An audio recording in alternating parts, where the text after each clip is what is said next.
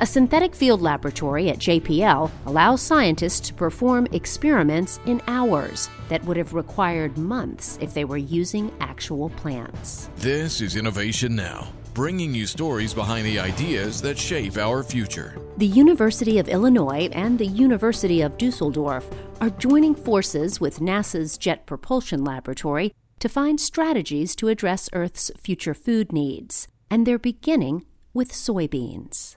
The team proposed that a variety of soybean with lighter green leaves could be a key step to increasing crop yields. The green pigment chlorophyll gives leaves their color.